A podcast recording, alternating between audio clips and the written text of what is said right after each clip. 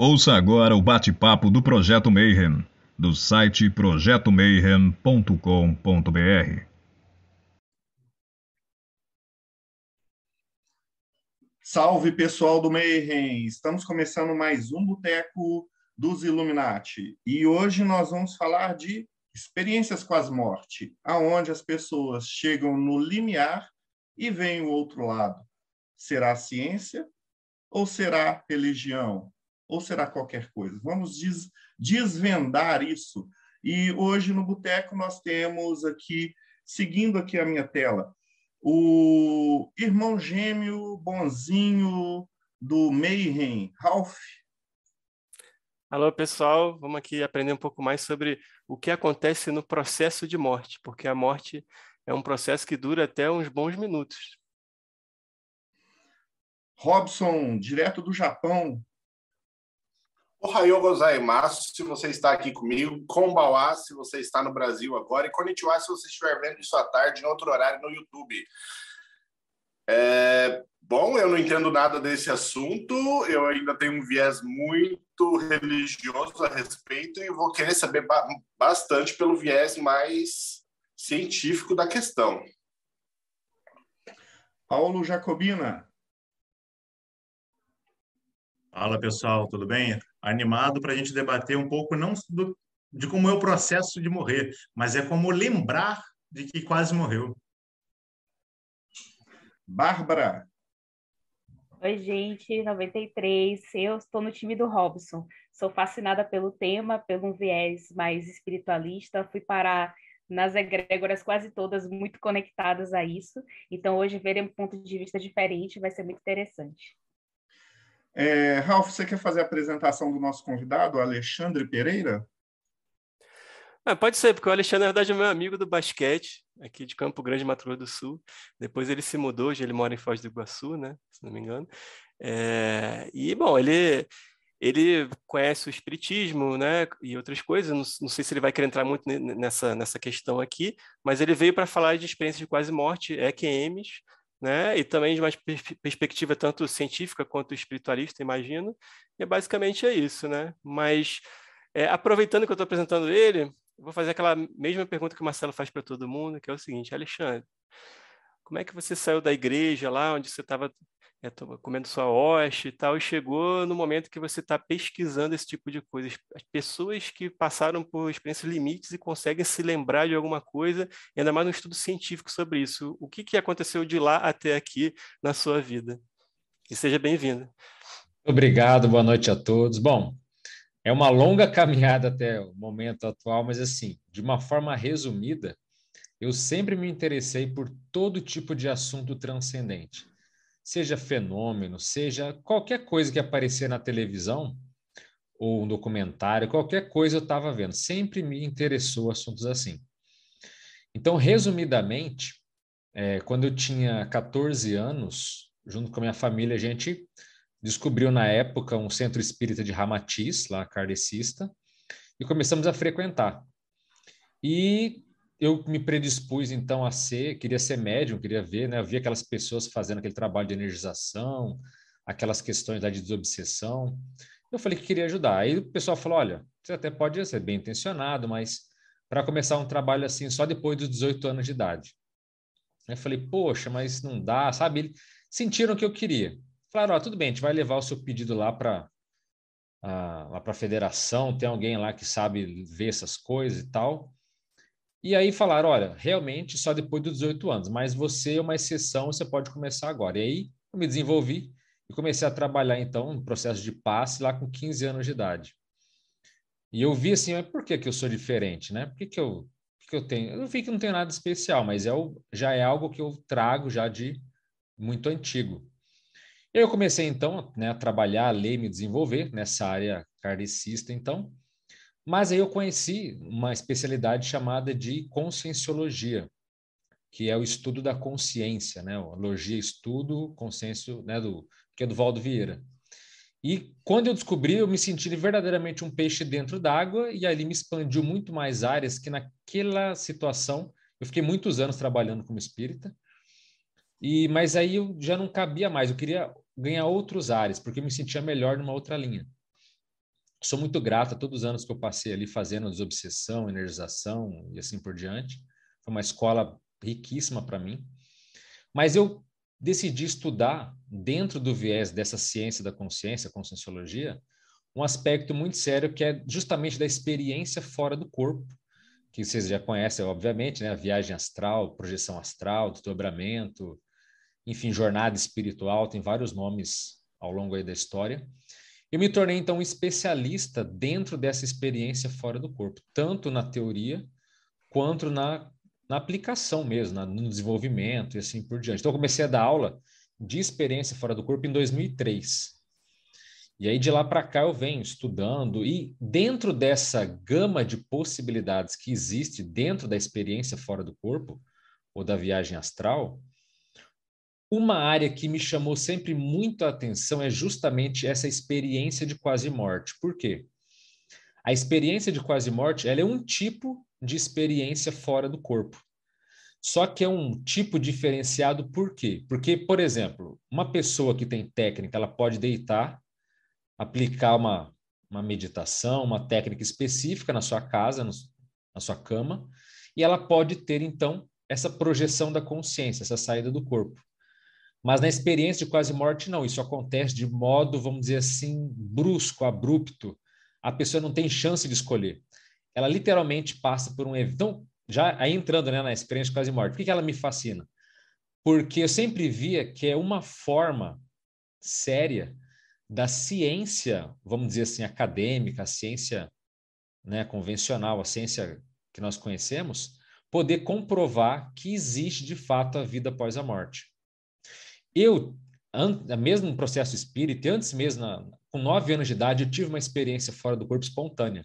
Então, para mim, esses assuntos nunca foram assim uma grande, é, um grande conflito ou achar que isso é uma coisa da minha imaginação, porque eu sempre tive essas experiências. Então, mas a experiência fora do corpo ela é autocomprovatória. Você sabe que existe vida após a morte, por quê? Porque você saiu do seu corpo com lucidez, às vezes você se viu deitado na cama, você fala: caramba, eu estou fora do meu corpo, eu estou pensando, estou tendo emoções, eu existo além do meu corpo físico. E você volta com aquilo. E no caso da experiência de quase morte, é, a ciência pode usar isso como sendo, não vou dizer um atalho, mas uma ferramenta para dizer: olha, a consciência, ou seja, o que é consciência? O nosso ego, o nosso ser, ele transcende a biologia, ele transcende a matéria. Então, a ciência pode comprovar de várias formas, mas a experiência de quase morte, eu vou comentar aqui por que, que ela é tão séria do ponto de vista científico e por que, que ela pode criar essa lacuna que para nós ela falta bastante, né? Diga lá, Paulo.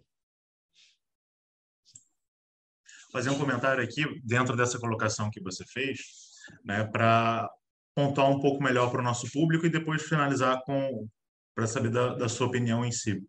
Né? A, a, experiência de quase morte, por mais que ela seja também uma experiência de ausência do corpo, ela não é igual à projeção astral, no ponto de vista prático, como o, Alexandre muito bem comentou, porque um você faz, né? o outro você passa por uma experiência no qual você quase morre porque você volta. E a gente tem uma série de artigos que tratam da questão da, da memória da pessoa nesse, nesse experimento. E quando você vai ver dentro da, da análise desse estudo de memória, você percebe que as memórias que as pessoas têm quando elas passam por, por uma experiência de quase morte, elas são mais vívidas do que as memórias que ela tem na vida como um todo. Né? O que dá a entender que diferentemente do que se imaginava, que quando o seu cérebro fica sem oxigenação, né, você vai ter menos memória, você vai, vai, realizar menos sinapses, numa experiência de quase morte, parece que acontece o contrário. As suas memórias elas ficam entranhadas em você de uma maneira muito mais forte do, do que, do que isso em si. É claro que, do ponto de vista científico, fala, Robson, levantou você fala sobre essa experiência ficar mais entranhada em ti. É, isso não é o que daria, então, ao nosso, o que nosso amigo comentou sobre a questão da experiência ser tão vívida e trazer tanta certeza da experiência de de, da existência do mundo espiritual? Eu gostaria só de fazer uma, uma introdução para entender primeiro, porque tem gente que não entende muito de EQM, como você mesmo comentou aqui, uhum. né, da, nessa área você não entende muito. Só para conceituar, para ficar um pouco mais claro para todo mundo. Então, veja, a experiência de quase morte é um evento fronteiriço onde a pessoa passa algum processo que ela de fato fica entre a vida e a morte. Em alguns casos, a morte clínica é decretada, mas nem todos. Mas nesse evento, pode ser um choque, um afogamento, uma queda, uma parada cardíaca, algum evento desse muito forte, muito sério. Nesse instante vão acontecer vários episódios que, em geral, dão um panorama da experiência de quase morte clássica, tá? Mas ela pode acontecer em diversas situações e não precisa passar por tudo. Mas, por exemplo, qual o primeiro ponto da experiência de quase morte, quando ela está nesse processo grave? Ela se sente fora do seu corpo. Em alguns casos, a pessoa vê a equipe médica trabalhando lá embaixo, ela identifica que aquele é o corpo dela. Muitas vezes com uma certa ausência emocional, ela não se fica apavorada, desesperada, preocupada se vai morrer ou não, mas ela se vê fora do corpo. Ela pode olhar tanto o que está acontecendo ali, como ela pode simplesmente se ver em uma outra situação, em uma outra dimensão, muitas vezes mais sutil, até negativa, em relação ao que ela vivenciava. Então, primeiro ponto, experiência, ela está fora do corpo. Um outro ponto que é muito comum nessa experiência de quase morte ou EQM é o famoso túnel de luz.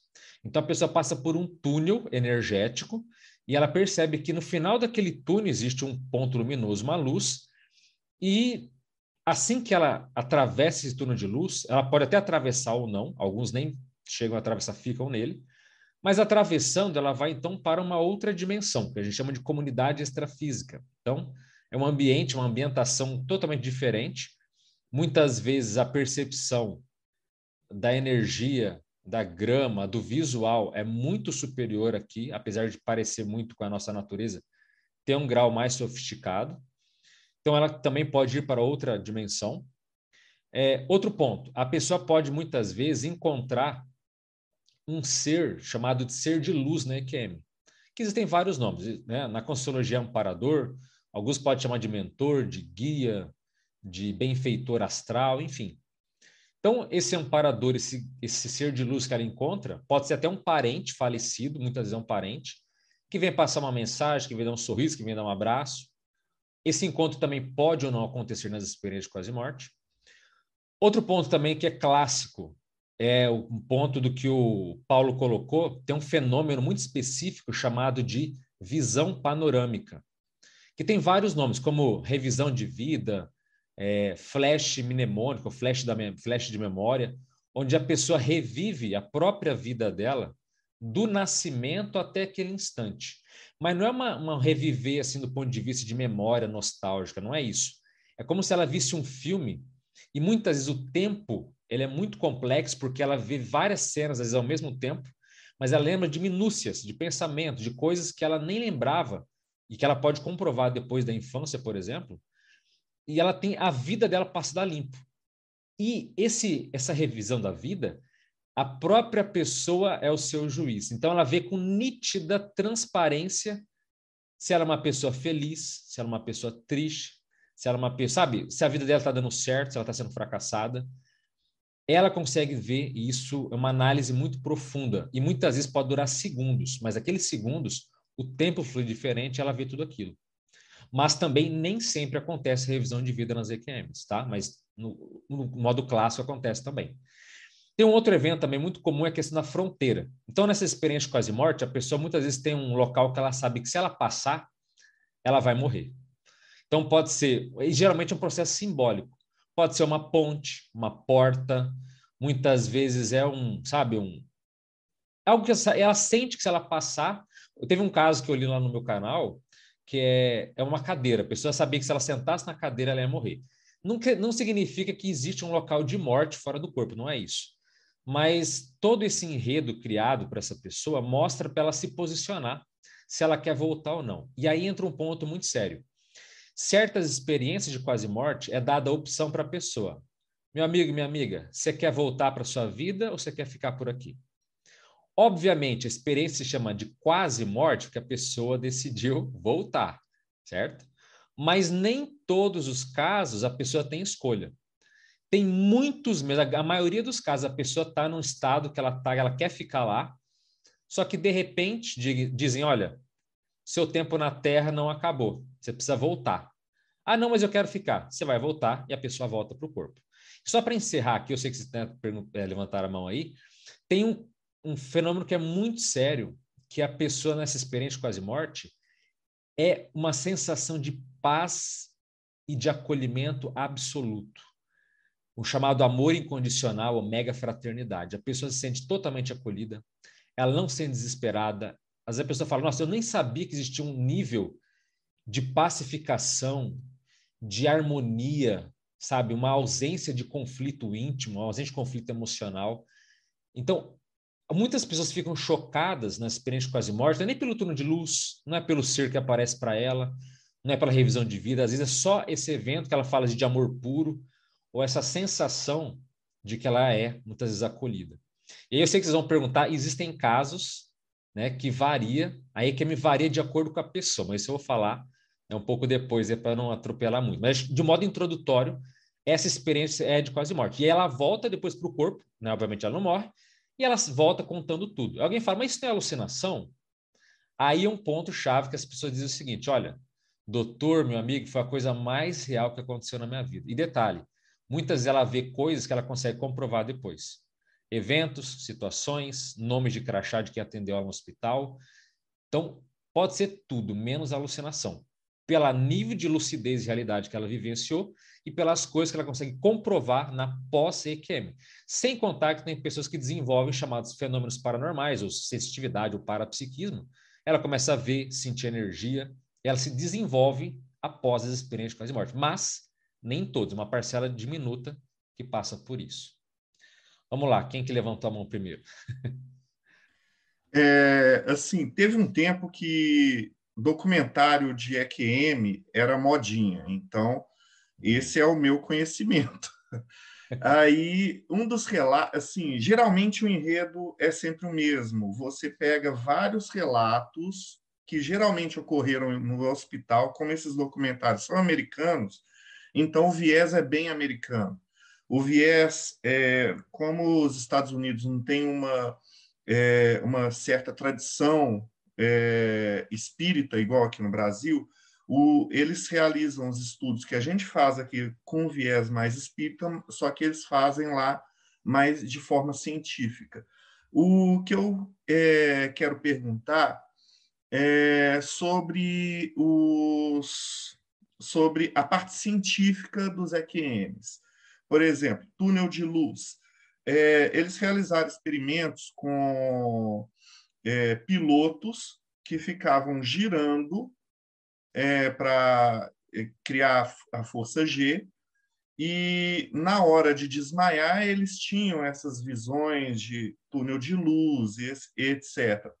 Então, eles têm vários argumentos para cada uma dessas fases do EQM de uma forma mais científica. O que, que eu quero é que você faça o próprio advogado do diabo, separando a religião e nos dando aqui as informações assim mais científicas é, dos EQMs, para que a pessoa entenda que, é, como isso é bem estudado lá fora, ele é mais estudado por uma, um viés mais científico. Então, sair um pouco da religião, pisar um pouco aqui é, na, no material, na materialidade, para falar um pouco do, de como a ciência vê os EQMs. É claro que a ciência não vai acreditar em vida após a morte. Sim. Então, eles vão tentar explicar tudo do jeito deles.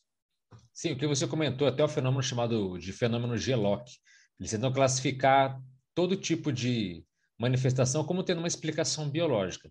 Existe, por exemplo, até uma outra explicação que também já foi datada, já ninguém acredita mais nela, que o túnel de luz, por exemplo, seria uma, uma memória, até certo ponto inconsciente, da pessoa no momento do parto saindo, pelo, saindo pela mãe. Mas isso também não explica porque muitas pessoas que passaram por cesariana também têm fenômeno de uh, fenômeno do túnel. Então, assim, a ciência ela tenta, de certa forma, dizer que isso não existe ou, colocar outras explicações. E veja, até certo ponto está certo, o papel dela é isso mesmo é estudar, não é acreditar de primeira. Agora, já existe dentro da ordem de médicos, enfermeiros e mesmo psicólogos, uh, já o um entendimento de que não é mera alucinação. Se fosse, já teria sido descartada há muito tempo. Agora, como tem muitos médicos interessados, por quê? Eles veem nos relatos, vou dar um exemplo aqui, teve um caso de uma mulher que ela teve uma parada cardíaca e ela se viu fora do corpo, e naquele momento da parada cardíaca, ela viu tudo que aconteceu. O médico lá, ele chutou, caiu uma mesinha lá, ela descreveu depois tudo o que aconteceu. E o médico falou: Olha, o que você me, acabou de me contar é impossível. Por que, que é impossível? E por que, que chama tanto a atenção?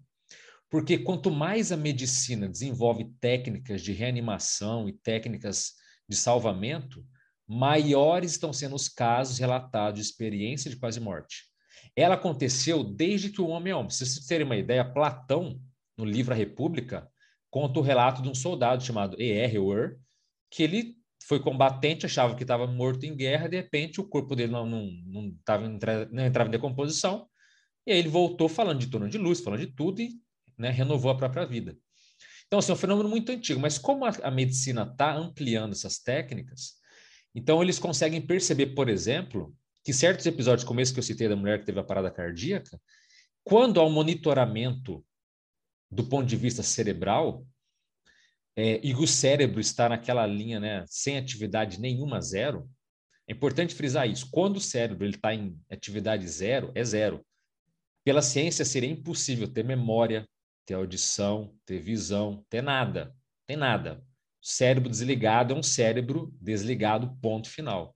Então, quando uma pessoa descreve o que aconteceu na sala, a conversa que teve, quando ela fala tudo o que aconteceu, no momento onde estava sendo monitorada e o cérebro dela estava zero, o médico ele pode ter as suas crenças pessoais, mas não é tapado. Ele fala: peraí, alguma coisa aqui tem. Como é que pode um cérebro ausente, né, desligado, zero, poder ver que a gente conversou? poder ver o que eu derrubei ali. Eu estava sozinho na sala, ninguém viu, contei para ninguém, entendeu? Então, as, nessas experiências de quase morte, tem, são abarrotados de casos assim. Da pessoa. Teve um. Inclusive, eu, né, eu tenho um canal chamado Dimensão Mental que eu falo de experiência de quase morte, justamente para dar um pouco essa, essa divulgação desse assunto. E um dos últimos vídeos que eu, né, dos últimos relatos que eu fiz lá, era de uma mulher que ela teve, né, a experiência de quase morte no hospital, e entraram duas enfermeiras que ela não conhecia, ela estava fora do corpo, e ela olhou o nome das enfermeiras no crachá. E aí depois ela conversou com as enfermeiras que realmente atenderam ela durante uma cirurgia, no processo cirúrgico, que ela quase morreu, teve uma parada e tal. E ela falou: eu vi o nome tal e tal que entrou lá da, na sala durante a minha experiência fora do corpo. Elas foram lá conferir na lista da, do pessoal e viram que realmente elas entraram. Então, assim, dentro da função, dentro do hospital, está ficando muito claro que existe algo aí. Por isso que, por exemplo, tem, já tiveram médicos muito inteligentes que fizeram o seguinte, inclusive o, é, alguns americanos, eles colocaram assim, ó, beleza, vocês saem do corpo, então vamos fazer um, aqui um desafio, entre aspas. Eles colocaram o quê? Em cima de hospitais, em cima das camas do hospital, colocaram desenhos muito próximos ao teto. Fizeram isso nos Estados Unidos, na França, vários países fizeram isso. Por quê? Se a pessoa diz que ela sai do corpo, então, qual é o desenho que está em cima, que você só pode ver esse desenho do, teto? Ou alguém pegar uma escada e ver. Então, a pessoa poderia aqui descrever o que está desenhado, o que tem naquele papel ali. Veja, é um experimento simples, mas que o intuito é comprovar que essa experiência fora do corpo é de fato uma realidade, não mera ficção, né?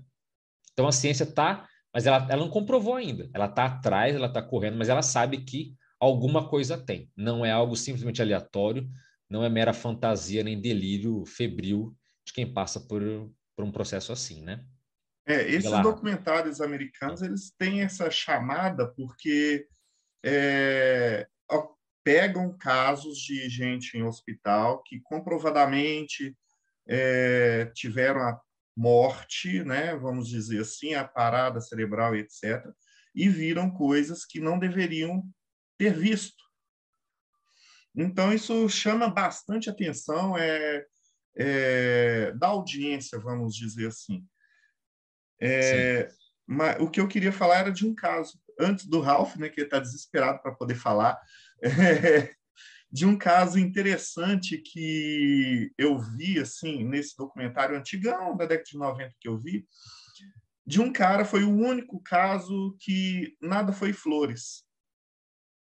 Ele é, tinha um histórico violento com a família e quando ele teve o falecimento, ele viu a esposa chorando e aí de repente ele viu um monte de gente aparecendo correndo para cima dele, que começou a bater, bater nele, ele ficou desesperado, saiu correndo, voltou e aí ele teve a mudança, o clique, que geralmente acontece quando a pessoa tem o EQM, que muda a forma como ele passa a viver. Ele era de um jeito, depois ele passou a ser de outro. Sim. Ralph. Mas só antes, do, de, só antes de você perguntar, só, só para completar o seguinte, tem a experiência de quase morte, como eu falei, os casos clássicos aqui, né? o turno de luz, sensação de paz e tal, mas existem, é, estima-se que haja pelo menos 15% dessas experiências de quase morte que elas são chamadas de negativas ou aflitivas. Então, nem todo, nem tudo é rosas, nem tudo são flores. E nessas negativas, não é só algo assim de ver chorando, tem coisa que é bem barra pesada. Ela se vê sendo perseguida, não vê nenhum ser de luz, ela vê seres mesmo, sabe? Lá, os obsessores, assediadores, espíritos negativos. É todo um enredo negativo. E tem um segundo tipo de experiência de EQM aflitiva, que ela não vê ninguém atacando ela, mas ela vai para uma espécie de dimensão escura ou vazia, onde ela sente uma profunda tristeza, um tédio, uma ausência de vida, sabe? Então ela fica no meio, é como se ela se sentisse no meio do universo, sozinha, totalmente desamparada. Então esse traz uma sensação muito ruim também. E a pessoa sabe que ela está fora do corpo, ela sabe, sabe tudo. Mas a sensação daquela solidão ali, muitas vezes é impactante. Ela volta também se perguntando: por que que aconteceu comigo? O que está acontecendo? Sou uma má pessoa? Como é que é? Mas não são más pessoas, tá? Não quer dizer só que uma pessoa é negativa, ela passa por esquema negativa. Em muitos casos, é uma, for, uma forma didática de forçar a pessoa a se transformar.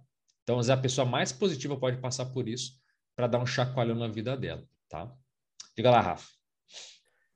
É, bem, eu ia trazer aqui uma experiência não de quase morte, mas de morte mesmo, mas para o pessoal continuar vendo o vídeo aí no YouTube depois, eu vou deixar para falar mais para mais frente. Agora eu queria só comentar porque muita gente deve estar se perguntando é, o que, que é você fora do corpo, né? Porque, assim, até de um ponto de vista lógico, científico, você pode imaginar que você é feito de alguma coisa. E ao contrário do que muitos céticos imaginam, até que muitos espíritas não muito céticos imaginam, existe uma pergunta no próprio livro dos espíritos, onde Kardec pergunta a eles assim: é certo dizer que os espíritos são imateriais? E a resposta dos espíritos, antes do comentário do Kardec, é essa aqui que eu vou ler. Como podemos definir uma coisa quando não dispomos dos, quando não dispomos dos termos de comparação e usamos uma linguagem insuficiente? Um cego de nascença pode definir a luz? Imaterial não é o termo apropriado, incorpóreo seria mais exato. Pois deves compreender que, sendo uma criação, o espírito deve ser alguma coisa. É uma matéria quintessenciada para a qual não dispondes de analogias, e tão eterizada que não pode ser percebida pelos vossos sentidos.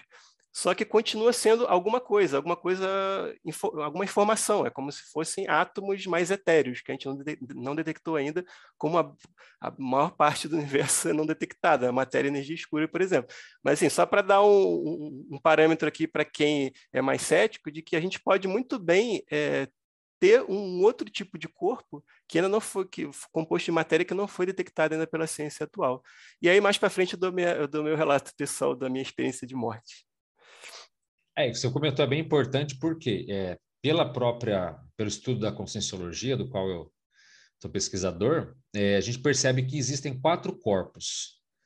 E esses corpos, eles são muito bem perceptíveis, tanto nas experiências de quase morte, quanto nas experiências fora do corpo. Então, o chamado né, o corpo sutil, que pode ser chamado de perispírito, às vezes chamam de alma, corpo espectral, tem vários nomes aí. Que foi dado de nome na, na nossa civilização não está no gibi. Nós chamamos de corpo emocional, que é aquela réplica humanoide.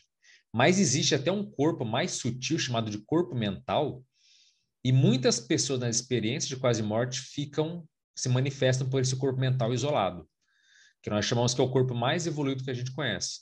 Então, existem casos, por exemplo, teve um caso muito famoso da uma mulher chamada Vicky, que ela era cega de nascença, não tinha referencial nenhum, que era cor, que era forma, assim, nada. Uma cega de nascença.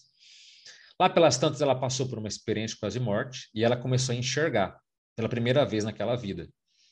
E ela olhou para o próprio cabelo, viu o cabelo encaracolado e viu o anel de casamento, que era muito específico. Ela falou: peraí, aquele corpo, aquela sou eu, aquele é o meu corpo. E aí ela teve uma experiência fora, é, uma experiência fora do corpo de alto nível, foi para outras dimensões, encontrou seres que já tinham falecido, e é, ela, até certo ponto, ela perdeu essa capa humanoide, esse corpo, esse, esse psicossoma, esse corpo emocional, esse perispírito, e se manifestou por esse corpo mental isolado. Foi para uma dimensão super evoluída, que não tem tempo, nem forma, nem espaço, que se percebe nas experiências fora do corpo e também nas requiemes. Ela passou por isso, viu, chamado mundo das ideias, o mundo da perfeição, como alguns chamam, e voltou com a informação. E ela, quando ela conta, ela começa até se emociona, porque uma pessoa que não tinha referencial do que é a luz, do que é o verde, do que é o azul, de repente se vê fora do corpo, fazendo, vendo, sabe, interagindo, estando em uma dimensão muito mais avançada, mas para isso, aí já a filosofia já fica um pouco vencida, só tendo a própria experiência. Então, se eu falar que existe um corpo que você pode, que não tem forma humana definida, é uma, é uma massa de energia, é uma é o seu eu pensante, sabe? É, é uma inteligência. Isso é muito filosófico, mas se a pessoa não passa pela experiência, é uma hipótese, uma possibilidade. Agora, como eu falei, esses fenômenos são autopersuasivos. Quem passa por eles, a pessoa tem a autocomprovação, ela sabe que existe porque ela vivenciou aquilo. E, e nesse ponto, a experiência com as mortes traz um problema terrível. Por quê? Ela muitas vezes vai dizer o contrário do que a pessoa acredita. Então, às vezes, ela está numa religião que ela diz o seguinte: olha, experiência fora do corpo não existe, viagem astral, isso é besteira. Aí, de repente, ela passa por isso. E aí? Ou, por exemplo, tem muitos casos, também um outro ponto que eu acabei não citando na, na definição, mas em muitos casos a experiência de quase morte reflete ou ela traz memória de vida passada. A pessoa se vê numa outra civilização, num outro corpo, numa outra condição, sendo ela fala: caramba, eu vivi aquilo. Então ela tem acesso de memória de vida passada. E ela está numa linha que fala: essa vida aqui é única, você vai morrer, acabou, vai morrer, vai esperar o julgamento. Então, essa experiência ela traz essa esse ponto delicado de dizer o seguinte: olha, existem coisas que eu acredito ou coisas que me disseram que é verdade e existe aquilo que eu passei. Então, isso cria muitos dilemas para a pessoa que vivenciou aquilo. Por quê? Como é que ela vai lidar com essa informação? Ela vai fingir que não existe? Ela vai ter que encontrar a família, vai ter que saber se posicionar. Então, são dilemas que a experiência traz em relação àquilo que a pessoa acredita como crença. Manda lá. É, falando em crença e nessas experiências quase morte, eu estou tentando lembrar o nome do filme. É um caso assim, o chamado filme baseado em história real. Aconteceu nos Estados Unidos, uma experiência quase morte de uma criança. O pai era pastor e assim é um é um é, o céu lá tem até na Netflix é é esse mesmo é, sim, e o sim. menino vê Jesus Cristo e aí quando ele vai Isso. descrever Jesus Cristo uma menina russa tinha visto e pintado e aí é, é até famoso esses dois casos de é, quase morte vai sim, lá Bárbara ah, pode comentar Alexandre não, eu só frisar, até comentei antes que a experiência com as mortes ela varia de pessoa para pessoa. Aí está um ponto muito interessante. É, mesmo que a pessoa não acredite em certas coisas, essa experiência de quase morte, ela serve em muitos casos como se fosse um chacoalhão. Por que um chacoalhão? Porque quem passa por ela em geral, não é porque, ó, vamos te dar um abraço, dar um oi, tá tudo certo, não. Em geral, um chacoalhão por quê? Porque a vida dela está saindo dos trilhos e ela precisa meio que retomar. Então, é um chacoalhão existencial, é dizer assim, ó, meu amigo, minha amiga, volta para o prumo porque você está, sua vida está tá fracassando, está indo para o buraco. Esse é um ponto. E segundo, mesmo que seja esse viés né, de, de chacoalhão, há um processo ali, muitas vezes, não vou dizer teatral, mas há um enredo criado para que a pessoa se sinta bem de acordo com a vida que ela tem. Então, olha que coisa interessante. As pessoas cristãos, adivinha quem que geralmente eles podem ver nas experiências quase morte? Figuras que eles dizem que é Jesus e que parece com Jesus. Você não vê cristão vendo Buda, mas você vê budistas vendo Buda. Você vê hinduístas vendo Krishna. Então, essas figuras religiosas, elas aparecem muitas vezes para as pessoas, ou as pessoas também às vezes forçam a barra para dizer que é aquela pessoa. Então, por exemplo, tem muita experiência de quase morte que a pessoa vê um, uma, um ser luminoso, ela não vê o rosto, mas ela fala, não, eu vi Jesus, porque era um ser de luz, só pode ser ele. Então, é o que a pessoa entende, tá tudo certo, é, é, é a ótica como ela enxerga as coisas. Então, esse, por exemplo, tem pessoas que adoram filosofia, ela tem experiência de quase morte, que tem todo um processo grego de colunas, livros, sabe?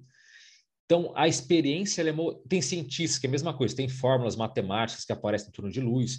Eu já vi relatos de, por exemplo, religiosos que no turno de luz aparecem também frases bíblicas. Entende? Há um enredo para que a pessoa se sinta acolhida e mais, vamos dizer assim, é, tranquila dentro desse processo. No entanto, a experiência de quase morte, nesses casos, ela não é definidora da realidade. Por quê? Se todo mundo fora do corpo visse Buda, a gente poderia dizer, gente, Buda é o caminho, é aquilo que a gente tem que seguir, porque todo mundo na experiência de quase morte vê Buda, interage com Buda, Buda é o cara. Mas como ela é meio direcionada porque cada pessoa gosta, isso dá a entender que é mais um processo didático de acolhimento que propriamente uma revelação da verdade do universo. Até porque nas experiências mais avançadas, em geral, não tem um processo religioso. Elas são mais abstratas, são mais neutras nesse sentido. Entende? Então, ela varia de acordo com o temperamento, de acordo com os gostos, mas é sempre o processo, como se fala, a egrégora, a energia, sempre aquilo que a pessoa se sente mais afinizada. Então, é muito comum, assim, ocorrências de seres, né, como o próprio garoto lá viu a imagem de Jesus, ou um ser barbado, se bem que a imagem dele também é contestada, porque naquela época não tinha gente branquinha assim, mas enfim, é a figura simbólica. É, bem louro, de cabelos cacheados, é, tipo caucasiano. Naquela época, a gente já sabe, né, obviamente, que ele não era assim, foi toda uma construção visual, mas enfim, é um processo simbólico para que a pessoa se sinta, às vezes, mais acolhida e, de certa forma, aquilo mexa né, com seus brios, com seu íntimo, né? Manda lá, Bárbara. Eu vou fazer o contrário do Rodrigo. Eu quero saber se é possível simular a EQM. E por que, que eu pergunto isso? Porque é do interesse de muitos grupos né, que lidam com divindades e com caminhos ligados à morte de alguma forma esses exercícios de visualização, de meditação e, e, de projeção astral, enfim, no qual a pessoa imagina o momento da própria morte e costumam ser exercícios extremamente intensos é, e em que muitas coisas é, de uma EQM real acontecem também. Qual que é a sua opinião sobre isso? Eu vejo que isso é mais comum nas experiências fora do corpo, tá? Não tanto nas experiências de quase morte, como eu falei é até certo ponto uma, uma experiência forçada, né, além do corpo. Mas nas EQMs, em geral, ela não é fabricada. Geralmente é um evento que realmente acontece, que a pessoa passa por aquilo, não pelo seu próprio interesse, pela sua própria intenção, mas realmente nos bastidores há uma orientação a seres que acabam, sabe, promovendo esse tipo de situação. Agora, por exemplo, o próprio túnel de luz, ele acontece numa experiência fora do corpo, é em menos casos, mas pode acontecer. Então, não é sinônimo de morte, é sinônimo de alguma coisa nesse sentido, tá? E eu já vi muito, inclusive aconteceu comigo algumas vezes, processo de falar, ó, oh, você morreu. Eu morri? Morreu. E a primeira vez que aconteceu comigo, me, me levaram, estava fora do corpo lúcido, me levaram para... Eu visitei meu colégio, onde eu vivia, sabe? Eu fiz todo um tour de despedida, me apresentaram, ó, você vai ficar agora aqui, conhecer um lugar, conhecer as pessoas eu estava realmente, sabe, morri, né? E aí, de repente, eu volto, quando eu acordo, eu falo, caramba, eu não morri. Toquei daquele, sabe, aquele, aquela respiração profunda, falei, tô vivo. Isso aconteceu mais umas duas ou três vezes. Então, assim, esses processos didáticos para mostrar para a pessoa, ó, não precisa ter morte, se prepara, se desapegue, sabe? É todo também um processo de esclarecimento, de até certo ponto de ensinar então, assim como já aconteceu comigo, já vi várias outras pessoas que passaram por isso experiências é, mesmo fora do corpo. Às vezes, isso, por exemplo, foi espontâneo comigo. Eu não quis passar por isso, eu não premeditei isso, mas aconteceu. Mas nas EQMs, eu nunca vi alguém falar que passou por uma falsa morte. Porque quando acontece, como ela está atrelado a algum processo, um acidente físico, isso geralmente acaba ocasionando, sabe, esse tipo de situação, onde é aproveitada aquela condição para trazer informações e esclarecer a pessoa. Mas esse tipo de, de vamos dizer assim, de criar uma, uma falsa morte, não, não. E olha que eu já li muitos relatos, mas eu nunca vi nada nesse sentido. Manda lá, Paulo. Bem, vamos lá. A gente comentou aqui, você, principalmente comentou agora, ao responder a Bárbara, da questão de, do desapego dentro do, desse trabalho da, da EQM. É claro que, como você já, já deixou bem claro para a gente, a EQM só sabe quem passou. Quem não passou, você não tem como emular uma situação dessa. Mas uma vez que a gente tem comprovações, né, a gente tem uma série de relatos, a gente tem uma série de pesquisas, que não necessariamente a pesquisa científica vai falar que existe vida após a, após a morte, mas ela apresenta um panorama do que acontece e a gente, fora da ciência, estabelece que existe vida após a morte por uma série, série de coisas. E que muitas dessas pessoas que passam por situação de EQM, elas acabam transformando a própria vida, no sentido de que ah, elas abandonam um determinado emprego, vão fazer outra coisa, elas se tornam mais humanitárias no sentido amplo, amplo da vida, ou fazem uma autoanálise sobre a vida. O que, que você diria para a gente não precisar passar por uma experiência de quase morte, mas alcançar essa compreensão que se tem quando você passa por essa experiência? Legal, ótima pergunta. Eu vejo assim, aí eu pego o meu viés que eu estudei a vida toda, que eu sugiro que as pessoas tenham experiências fora do corpo autoinduzidas, provocadas pela própria vontade. Porque, veja, é, na época mesmo que eu era espírita, eu conheci muitos espíritas que tinham pavor de morrer, mas um pavor, uma fobia. Eu conheço e... muito espírita que tem medo de espírito. E tem medo de espírito, exatamente. Não é nem pavor de morrer, é ter medo de espírito. Sim. Então, veja, é, aí uma, eu parto de, um, de uma análise pessoal, que a crença ela não é suficiente. Então, ela não é, não nos capacita a entender as coisas de fato como elas são. Então, como é que você vai admitir que? Não, eu acredito que existe vida após a morte, mas é uma crença ainda. No fundo fica, mas e se não estiver errado? E se alguém que falou, escreveu um livro maior falando que não existe, está certo? Sabe? E se o James Rand lá falou que né, ninguém ganha um milhão de dólares e não existe? Então, para que a pessoa tenha de fato essa tranquilidade, é tendo experiência. Como é que se perde o medo da morte? É tendo experiências fora do corpo. Por quê? É o evento mais próximo da morte a ela, mas não tem risco nenhum. Você consegue sair do seu corpo, fazer o que você quiser. Você pode ir para sair do planeta, você pode ir, tem próprias EQMs assim, você pode ir para um, outra galáxia, não é exagero, tá? Outra galáxia, a milhões, milhares de anos-luz e voltar com informação. Então não existe risco de morte, não existe problemas, você pode ter essa experiência e voltar. E quando você, e para mim foi transformador, por exemplo, o momento que eu vi pela primeira vez que eu me vi deitado na cama. E esse movimento de você, essa situação de você se ver deitado na cama, é um fenômeno chamado de autobilocação. Então, parece uma coisa simples, mas não é, porque quando você se vê deitado na cama, você pensa, peraí, quem que pensa? Sou eu ou meu cérebro? Porque o meu cérebro está deitado ali na minha frente. E aí, nesse momento, cai a ficha para valer na experiência de que a consciência transcende, a consciência é superior. Mas não porque me disseram, é porque eu vi o meu cérebro de longe. E eu lembro que eu fiquei me admirando, assim, caramba, olha o meu corpo ali. Como é que é isso? Entendeu? Então, eu provei para mim mesmo que aquilo existe. Eu estava lá, eu vi. Isso foi só uma vez, depois eu tive várias outras experiências e vem tendo de todas essas décadas que eu estudo esse assunto. Então, quando você tem isso repetidamente, o chamado medo da morte, que tem o nome de tanatofobia, quer dizer, tanato é a morte, fobia, o medo, o pavor, ela vai para o espaço. Por isso que quem tem experiência de quase morte, ela é uma pessoa mais segura mais centrada. Por quê? Porque ela sabe que ela não vai morrer. Ela sabe que ela não vai deixar de existir. Porque ninguém contou para ela, porque ela passou por aquilo. Então, não quer ter EQM, quer ser uma pessoa mais segura, quer aprofundar seu autoconhecimento, aí vai no viés que eu sempre bati na tecla, que é saia do seu corpo. Por quê? Entre todos os fenômenos estudados, nós, nós né, da, da, da ciência da consciência, vimos que o mais importante de todos é a experiência fora do corpo. Mais do que clarividência, mais do que ectoplasmia, mais do que qualquer fenômeno que você quiser, porque quando você sai do corpo, tem muita comprovação por trás, tem muita coisa que mexe na, na, sua, na sua existência.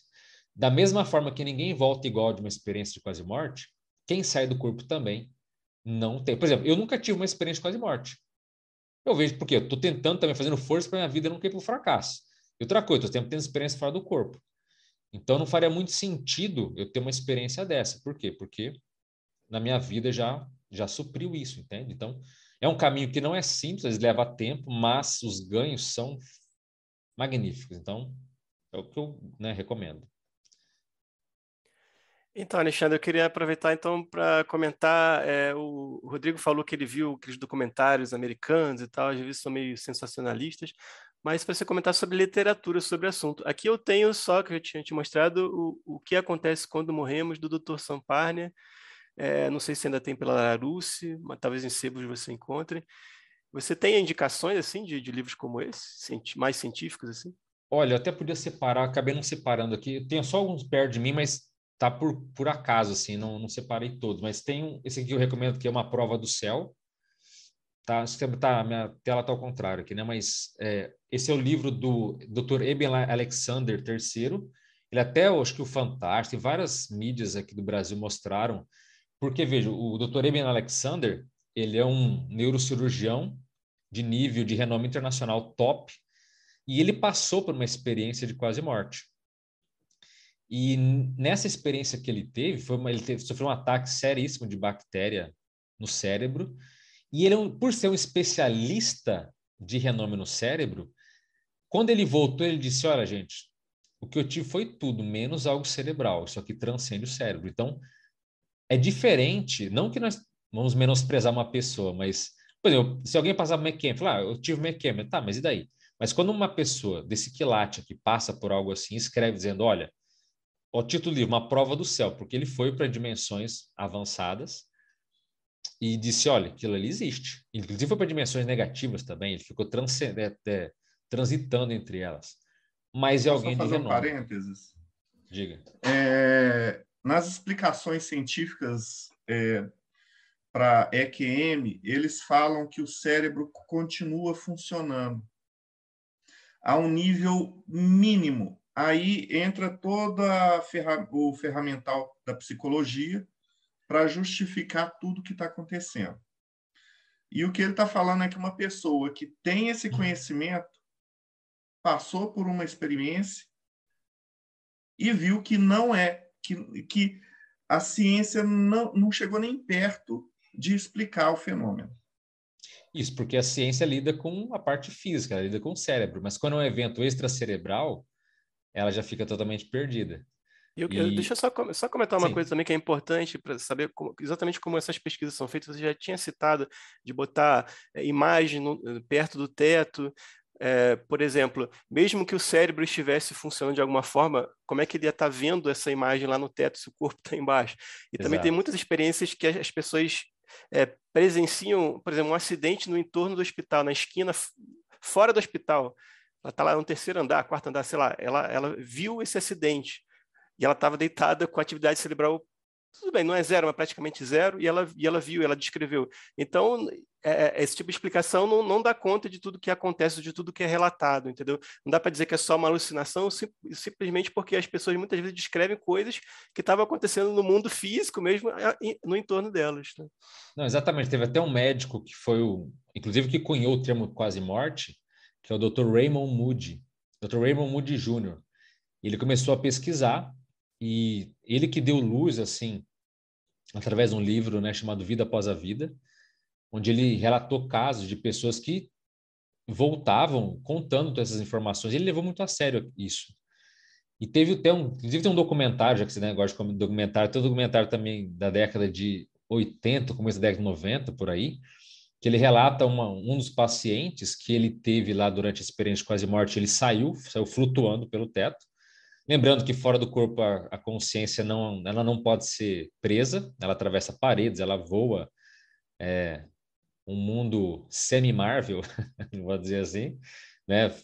Tem visão de raio-x, tem visão de 180 graus, 360 graus, enfim. E nisso a pessoa estava lá, atravessou o teto e ela viu que tinha uma, uma bota no parapeito ali do, do, do prédio do hospital. Falou: tem uma bota lá. Como tem uma bota? Não, tem uma bota. E aí eles foram lá, subiram, deram um jeito, foram lá onde ele citou e acharam a tal da bota. Então, como é que se alucina com uma coisa que é. Como é que ele deitado na cama veria aquela bota, saberia que ela estava lá? Então, são casos assim, como né, a gente fala, que não cabe dizer que é um processo meramente físico, né? Só para completar aqui, também tem aqui do lado aqui se Evidências da Vida Após a Morte. É um livro curto, mas muito bom também. E o livro também que que o Rafa comentou aí também, do Dr. Samparna, que é muito bom. Eu tenho os outros aqui, mas está lá na minha biblioteca, então não daria para pegar. Mas assim, a literatura, ela é, ela é muito boa já hoje de experiência de quase morte. E relatos também dados para cientistas também tem muito. É, e baseado nesses estudos, né, eu fundei o canal Dimensão Mental para falar de relatos, de teoria e de coisas nesse sentido. E lá eu tenho um quadro chamado Voltei para Contar. Porque tem aquele papo, né, já um pouco vencido, que diz: não, ninguém sabe o que existe após a morte, porque ninguém voltou para contar. Eu já dou um grito: não, não, opa, calma aí. Existem milhares, literalmente milhões de pessoas todos os anos que passam por isso. Então, tem, tem relatos também que eu leio de pessoas que não quiseram se identificar. Tem canais muito bons também. Tem um canal, por exemplo, chamado é, O Que Somos Nós, afinal, O Que Somos Nós, onde as próprias pessoas contam nesse canal do YouTube as experiências que elas tiveram. Ó, oh, eu vi isso, passei por aquilo, sabe? Mas no meu canal eu prefiro dar voz àquelas pessoas que não quiseram aparecer. E tem cada relato, assim, inacreditável, assim, impressionante, do que ela viu, do que ela comprovou depois, sabe?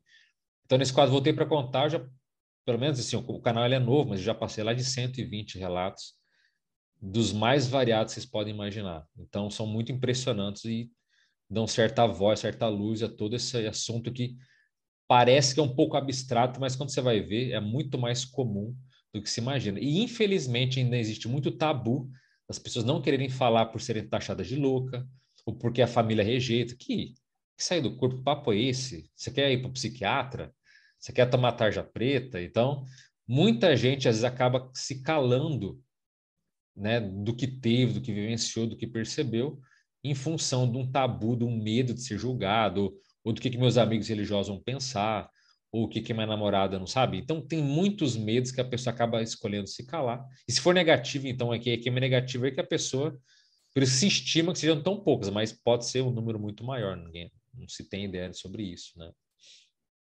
Então, agora, tem um ponto que eu acho que é muito sério também, que quando a gente fala de experiência de quase morte, não dá para deixar de dizer o seguinte: é que existe um processo onde a pessoa tem uma renovação do modo como ela pensa, como ela sente e como ela se é, lida com as pessoas.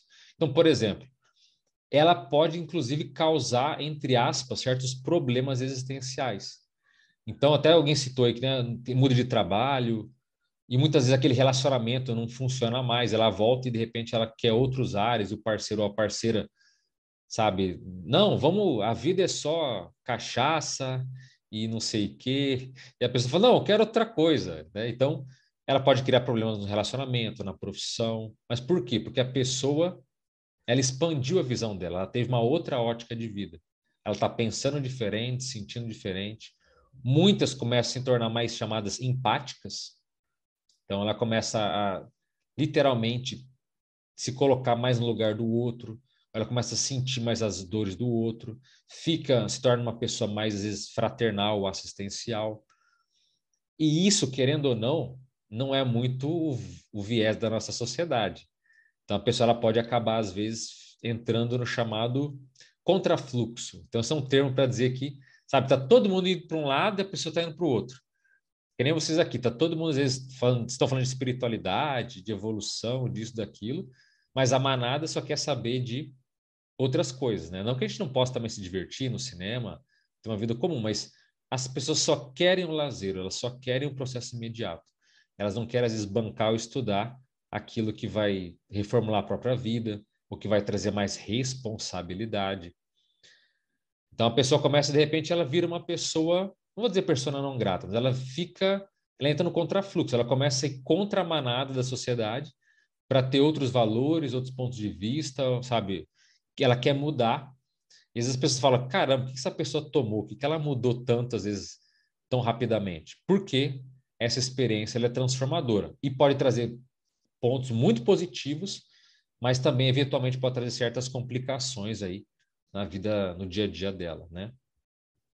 Manda lá, Rafa. Ah, já deu uma, uma hora aqui, eu acho que eu vou. Tá boa hora para me comentar minha experiência de morte, né? Na verdade, isso está descrito no meu blog também eu não vou lembrar aqui o título do, do, do, do post, mas eh, acaba, você acaba achando lá se você pesquisar por é, memórias de vidas passadas. Porque, na verdade, foi, é, é uma experiência de morte porque eu morri mesmo, né? Eu, eu, eu fiz regressão a vidas passadas há mais de 20 anos. E dessas regressões, o que eu lembro até hoje vividamente é justamente as duas experiências de morte que eu tive. Porque o resto eu lembro mais porque eu anotei e porque depois eu, eu descrevi no meu blog e quando eu fui postando, depois revisando para publicar em coletâneas, eu acabei revisitando aquilo, eu consigo me lembrar assim por alto. Mas a, as duas cenas de morte eu lembro vividamente até hoje, que aí bate muito com isso que vocês falaram, né, de, de que fica alguma coisa mais forte ali na memória. Primeiro porque é, é uma experiência muito impactante mesmo. E eu tive justamente essa experiência, porque nas duas cenas eu estava acima da minha cama, é, vou dar só uma data assim, mais ou menos, é, acho que a, a, primeira vida é mais ou menos século II depois de Cristo, a outra é, é na época das grandes navegações, mas mais muito por alto. Mas a primeira que eu, que eu tive, eu, eu, tive uma experiência ruim, porque quem veio falar comigo, quem veio me buscar, entre aspas, porque depois eu não tive mais a memória, mas até eu sair ali do local e ir para algum outro lugar, de repente entrar no túnel de luz, eu não lembro de ter visto nada disso, mas eu, eu, sei que quem veio me buscar eram pessoas desconhecidas, eram espíritos desconhecidos. Então eu não me senti muito à vontade. E outra porque eu tinha que meio que me suicidado com bebida, assim, não foi um suicídio assim do dia para a noite, mas foi ao longo de anos e isso eu tinha consciência disso, de que eu tinha é, meio que provocado a minha morte através do excesso de bebidas, né, e vícios e tal. Então isso foi a experiência ruim. E a experiência boa, já numa outra vida, foi muito diferente porque quem veio me buscar, apesar de não, não lembrar quem era, eu sabia que eu, que eu conhecia aquelas pessoas. Não sei se eram parentes, não sei se eram mentores, porque essa memória não, não, não ficou comigo, mas eu, eu me senti completamente diferente, porque eu, primeiro que tinha uma, uma, uma filha minha é, é, chorando ali do meu lado e, e, era uma pessoa que realmente gostava de mim. Na primeira não tinha ninguém na minha família, então essa tinha uma pessoa que realmente gostava de mim, que você sentia, né? E isso, isso até hoje eu lembro, assim. Então, é, fora outras coisas também que, eh, que eu acho que acontece não somente na, na viagem astral, como às vezes em sonhos vívidos e lúcidos e tal, que você vê sem olhar os olhos, você ouve sem eh, usar os ouvidos, você, é, de repente, é, anda ou flutua sem usar as pernas, os braços, porque na verdade isso tudo não faz mais muito sentido. Essa coisa que você falou de visão de 180 graus e, e tudo mais, é porque você não, não você está vendo, mas não, não, é exatamente com o olho, né? Então são coisas que você não consegue é, descrever logicamente para uma pessoa que está num corpo. E aí isso, isso de repente quando você volta você fica até meio confuso. Mas se você parar para prestar atenção até num sonho mesmo, às vezes quando você está num sonho que você está flutuando por cima, uma visão aérea, você você não é um helicóptero, você não é uma, uma pessoa voando, você é alguma coisa que está observando do alto. O que, que é exatamente você não sabe descrever, né? Porque é difícil mesmo. Então são coisas que ficaram, né? Então mesmo quando é uma experiência de morte mesmo, às vezes isso pode perdurar para outra, outras outras vidas, você consegue lembrar disso. E, e também é, é, muito interessante porque essa coisa que você falou de você lembrar de tudo que aconteceu na vida, eu, boa parte do, do, motivo porque eu lembro dessas duas experiências de morte é porque eu tive exatamente isso. Eu revivi aquela vida. Então, eu tive a experiência de é, lembranças da vida enquanto eu estava vivo, entre aspas, e depois a lembrança de toda aquela vida na experiência de morte no final. Então, são duas coisas também um pouco diferentes, assim, porque na, na, na lembrança final você não consegue disfarçar o que você fez de errado. Você sabe o que você fez de errado, você está perfeitamente consciente disso. Né? Então, isso é uma grande diferença também. E esses são os, é, os relatos que eu posso trazer aqui, porque foi coisas que aconteceram comigo, aquilo que você falou, né? eu estive lá, eu vi, e aí por isso que eu acredito. Sim. É, já vi, teve um amigo, por exemplo, um amigo muito querido que passou, ficou entubado aí, em função do que a gente teve né, nos últimos anos, e ele teve uma experiência de quase morte, que ele foi uma memórias de, da Idade Média, depois memórias da época do Egito, e depois memórias quando ele estava, ele e a tribo dele comendo mamute. Mamute. E no canal também lá eu já li o relato de uma mulher, uma americana, se não me engano, que ela teve uma memória que é mais das mais raras que tem, que é dos chamados tempos imemoriais onde ela se viu sendo um animal. Então ela foi até um tempo onde ela se viu um animal lutando ali para sobrevivência. Então são casos mais raros que podem acontecer. Inclusive o chamado fenômeno da precognição ou premonição, onde a pessoa tem acesso a eventos futuros, também é muito comum nas EQMs acontecer a pessoa poder ver eventos futuros, inclusive se ela voltar para a vida ou não voltar, mas ela consegue antecipar, consegue mostrar para ela possibilidades do que pode vir a acontecer. Mas não tem destino, mas são possibilidades que existem. Então, memórias, informações, elas são altamente complexas. O tempo é uma variável muito complexa também. Então, é o bonito que eu costumo dizer que essas experiências fora do corpo, essas experiências de quase morte mostram, é que o nosso universo ele é muito mais complexo do que as pessoas imaginam. Então, veja, existem vários níveis, várias dimensões que se consegue acessar.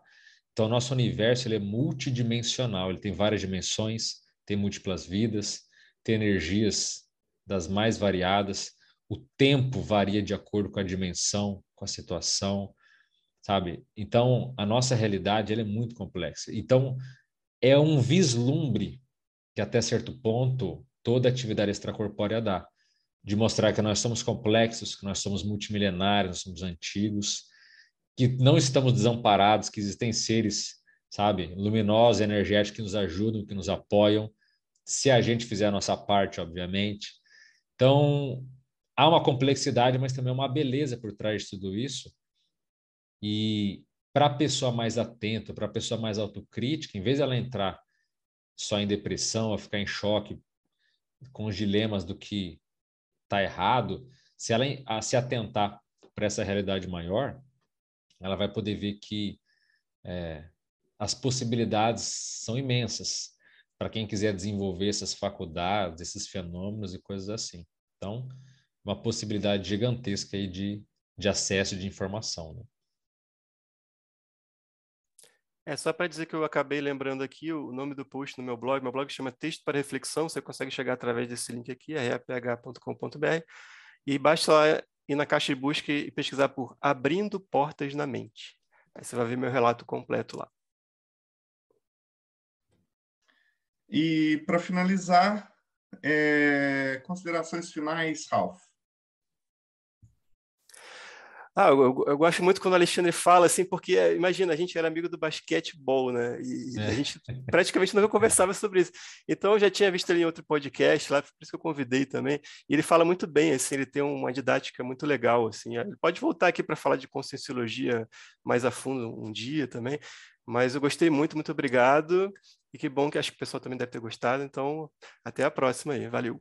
Obrigado, eu que agradeço aí. Assim, eu procuro ser o mais didático possível, porque esses temas são complexos, tem muito termo avançado, tem muito termo profundo, então eu tento dar uma simplificada para que as pessoas entendam, mas assim, esse assunto também ele é, ele é, muito intenso e extenso do que a gente conhece. Então, né, se, a gente pode falar sobre experiência fora do corpo, sobre estudo da consciência, tem que não falta é assunto para a gente poder tratar. Então, qualquer forma, agradeço a presença, o convite aí, Rafa. Muito obrigado aí pela, pela, pela, pela oportunidade. É isso. Então, quem quiser, acessa lá o Dimensão Mental, procura redes sociais, estamos aí esclarecendo, divulgando e procurando debater esses assuntos que, ao meu ver, são fundamentais. Porque, querendo ou não, né, gente, todo mundo um dia vai morrer. Só você vai esperar aquela data para saber o que, que tem, ou se, se quiser, você pode antecipar e acalmar um pouco a ansiedade aí, tá certo? Então, Inclusive, dizem, ah. os sábios antigos dizem que filosofar é aprender a morrer, e aqui você está aprendendo a morrer mesmo, assim, né? Tipo, é mais do que. É, não só, não só na, na, na teoria mais na teoria, mas na, até na prática, de certa é, forma. Não é só aprender a morrer, é você entender que existe a possibilidade de sair do corpo. Todo mundo sai do corpo ao dormir, a gente percebe, a gente admite isso.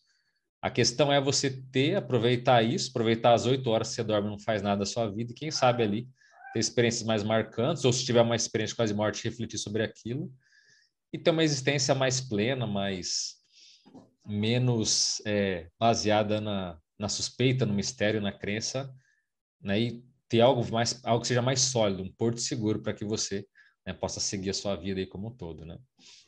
Então, muito obrigado. Aproveitando o gancho do Ralph, é, sobre filosofar é morrer. Paulo Jacobina, considerações finais. Obrigado, Alexandre, pela, pela palestra. Né? Pegando justamente essa questão da filosofia, o Confúcio ele comenta que todo homem tem duas vidas. Né? A, a segunda começa quando ele descobre que vai morrer. E aí é aquilo que você vai fazer a partir daí. E se você tem interesse em se conhecer melhor, enquanto aprende sobre os mais diversos assuntos, como magia, vida após a morte, psicologia, mitos e contos de fada, pense em se inscrever no canal do Pedra de Afiar no YouTube. É uma ótima forma de você aprender filosofia prática e escapar das ilusões dos sentidos. Considerações finais, Bárbara. Eu achei muitíssimo interessante. É um assunto que me fascina e é um assunto que eu acho que é preciso que a nossa sociedade trabalhe, né, que os indivíduos trabalhem com uma certa urgência, porque justamente é o único fato que todos nós temos certeza na vida, na existência aqui agora. E no entanto, é uma coisa extremamente incômoda e difícil, né, para a maioria das pessoas. Então, é super interessante e dá, abre uma porta, né, abre uma janela para que a gente repense essas questões de uma forma mais leve e aprenda a lidar e, e aproveite também para entender que a vida precisa ser vivida e que quanto mais plenamente a gente viver, mais fácil vai ser morrer, né? E falando nisso, isso tem tudo a ver com Telema, não é à toa que a gente chama a morte de grande festa em Telema e a gente faz uma festa maior para a passagem da pessoa do que para o nascimento dela. Então, se você quer conhecer um pouco mais, entender um pouco melhor por que, que a gente chama a, a passagem de grande festa, um caminho possível é na Eclésia Babylon, que é uma instituição religiosa agnóstico-telêmica, cuja figura central de culto é Babylon. Então, se isso te interessa de alguma maneira, vem com a gente. Vocês podem entrar no nosso site, 4gsanctuary.com, ou podem falar direto comigo no Instagram também, vesta.novos. Considerações finais, Robson. Muito obrigado pela palestra. Alexandre, foi muito boa, bastante interessante o assunto. Eu acho que realmente para falar sobre tudo que tinha para ser dito aqui, talvez uma foi pouquinho. Bom, é, se você já quer aprender a viajar e, de quebra, fazer magia, acesse enoquiano.com.br. Nós trabalhamos na linhagem neo-enoquiana, onde se trabalha principalmente, em vez de chamar os anjos aqui, ir até eles lá, nos éteres enoquianos. Então, quem quiser conhecer, acesse enoquiano.com.br e para quem quiser conhecer um lado um pouco mais sombrio, acessa mortesubita.net e digita lá da volta do espírito à vida corporal vai ter um artigo interessante para quem viu essa palestra, pode estar conhecendo um pouco mais, né? Ele é um artigo sobre espiritismo que também está ali no Morte Súbita. Alexandre, apesar de você já ter feito considerações finais, vou pedir é. para fazer de novo. pois é, achei que já era minha vez, desculpe. Não, só agradecer a presença aí, muito obrigado. E é isso, né? Eu, eu, sempre, por me interessar, até a gente conversando aqui antes, lendo o livro, né, se o, o que acontece quando morremos, do Samparnia, e eu tive muitos insights, muita energia mesmo de dos seres falando, ó, oh, faz um canal aí, é esse livro aí, faz um faz um canal, expõe. E daí eu comecei, né, de forma ali é, sem muita pretensão fazer e, enfim, tá, tá um canal tá muito bom, tem muita gente participando. É um canal pequeno ainda, mas né, tem 11 mil por aí, mas está sendo muito boa repercussão. Até o Rafa, ele me viu, né? O Lutz lá chamou, foi um podcast, me chamou lá em São Paulo. Fui lá participar, achei muito interessante, a coisa fluiu legal. Então, assim, estou procurando, a minha tarefa dentro do, do canal Dimensão Mental é, é divulgar esses assuntos para quem é interessado, para quem já teve algum fenômeno assim e quer saber mais, ou quer compartilhar. Então, está uma comunidade assim, bem interessante de pessoas afinizadas com a experiência de quase morte. Não porque a gente tem uma, uma paixão mórbida pelo morrer, não é isso.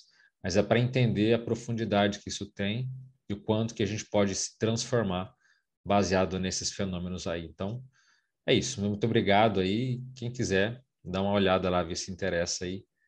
É isso aí. Vamos, sigamos em frente com a evolução. E para vocês que estão até agora, todos os links vão estar aqui embaixo. E se você quiser fazer parte do projeto Mayhem, você entra no catarse.me/tdc, aonde você vai participar é, desse projeto. Todos os valores arrecadados vão para instituições de caridade você vai ter acesso a vários grupos do Telegram, aonde é, vai ter muita gente que vai te ajudar nos mais diversos assuntos. Você vai poder fazer parte é, dessas gravações, ver esses, é, essas entrevistas, participar de todas as formas, e também você vai ter acesso à revista é, é produzido revista física, apesar de todos os artigos já estarem é, já estarem nos blogs, nos sites. Esse aqui, por acaso, foi escrito pelo Tiago Tamsauskas, do Morte Súbita. E você vai poder é, desfrutar de um, uma forma mais assim, vamos dizer, antiga de prazer, de ver o papel, de ler, de sentar, de relaxar, de filosofar. Então, muito obrigado para todos que ficaram até aqui. Não se esqueçam de dar o joinha, de compartilhar para poder usar o algoritmo do YouTube a seu favor. E até mais. Até mais.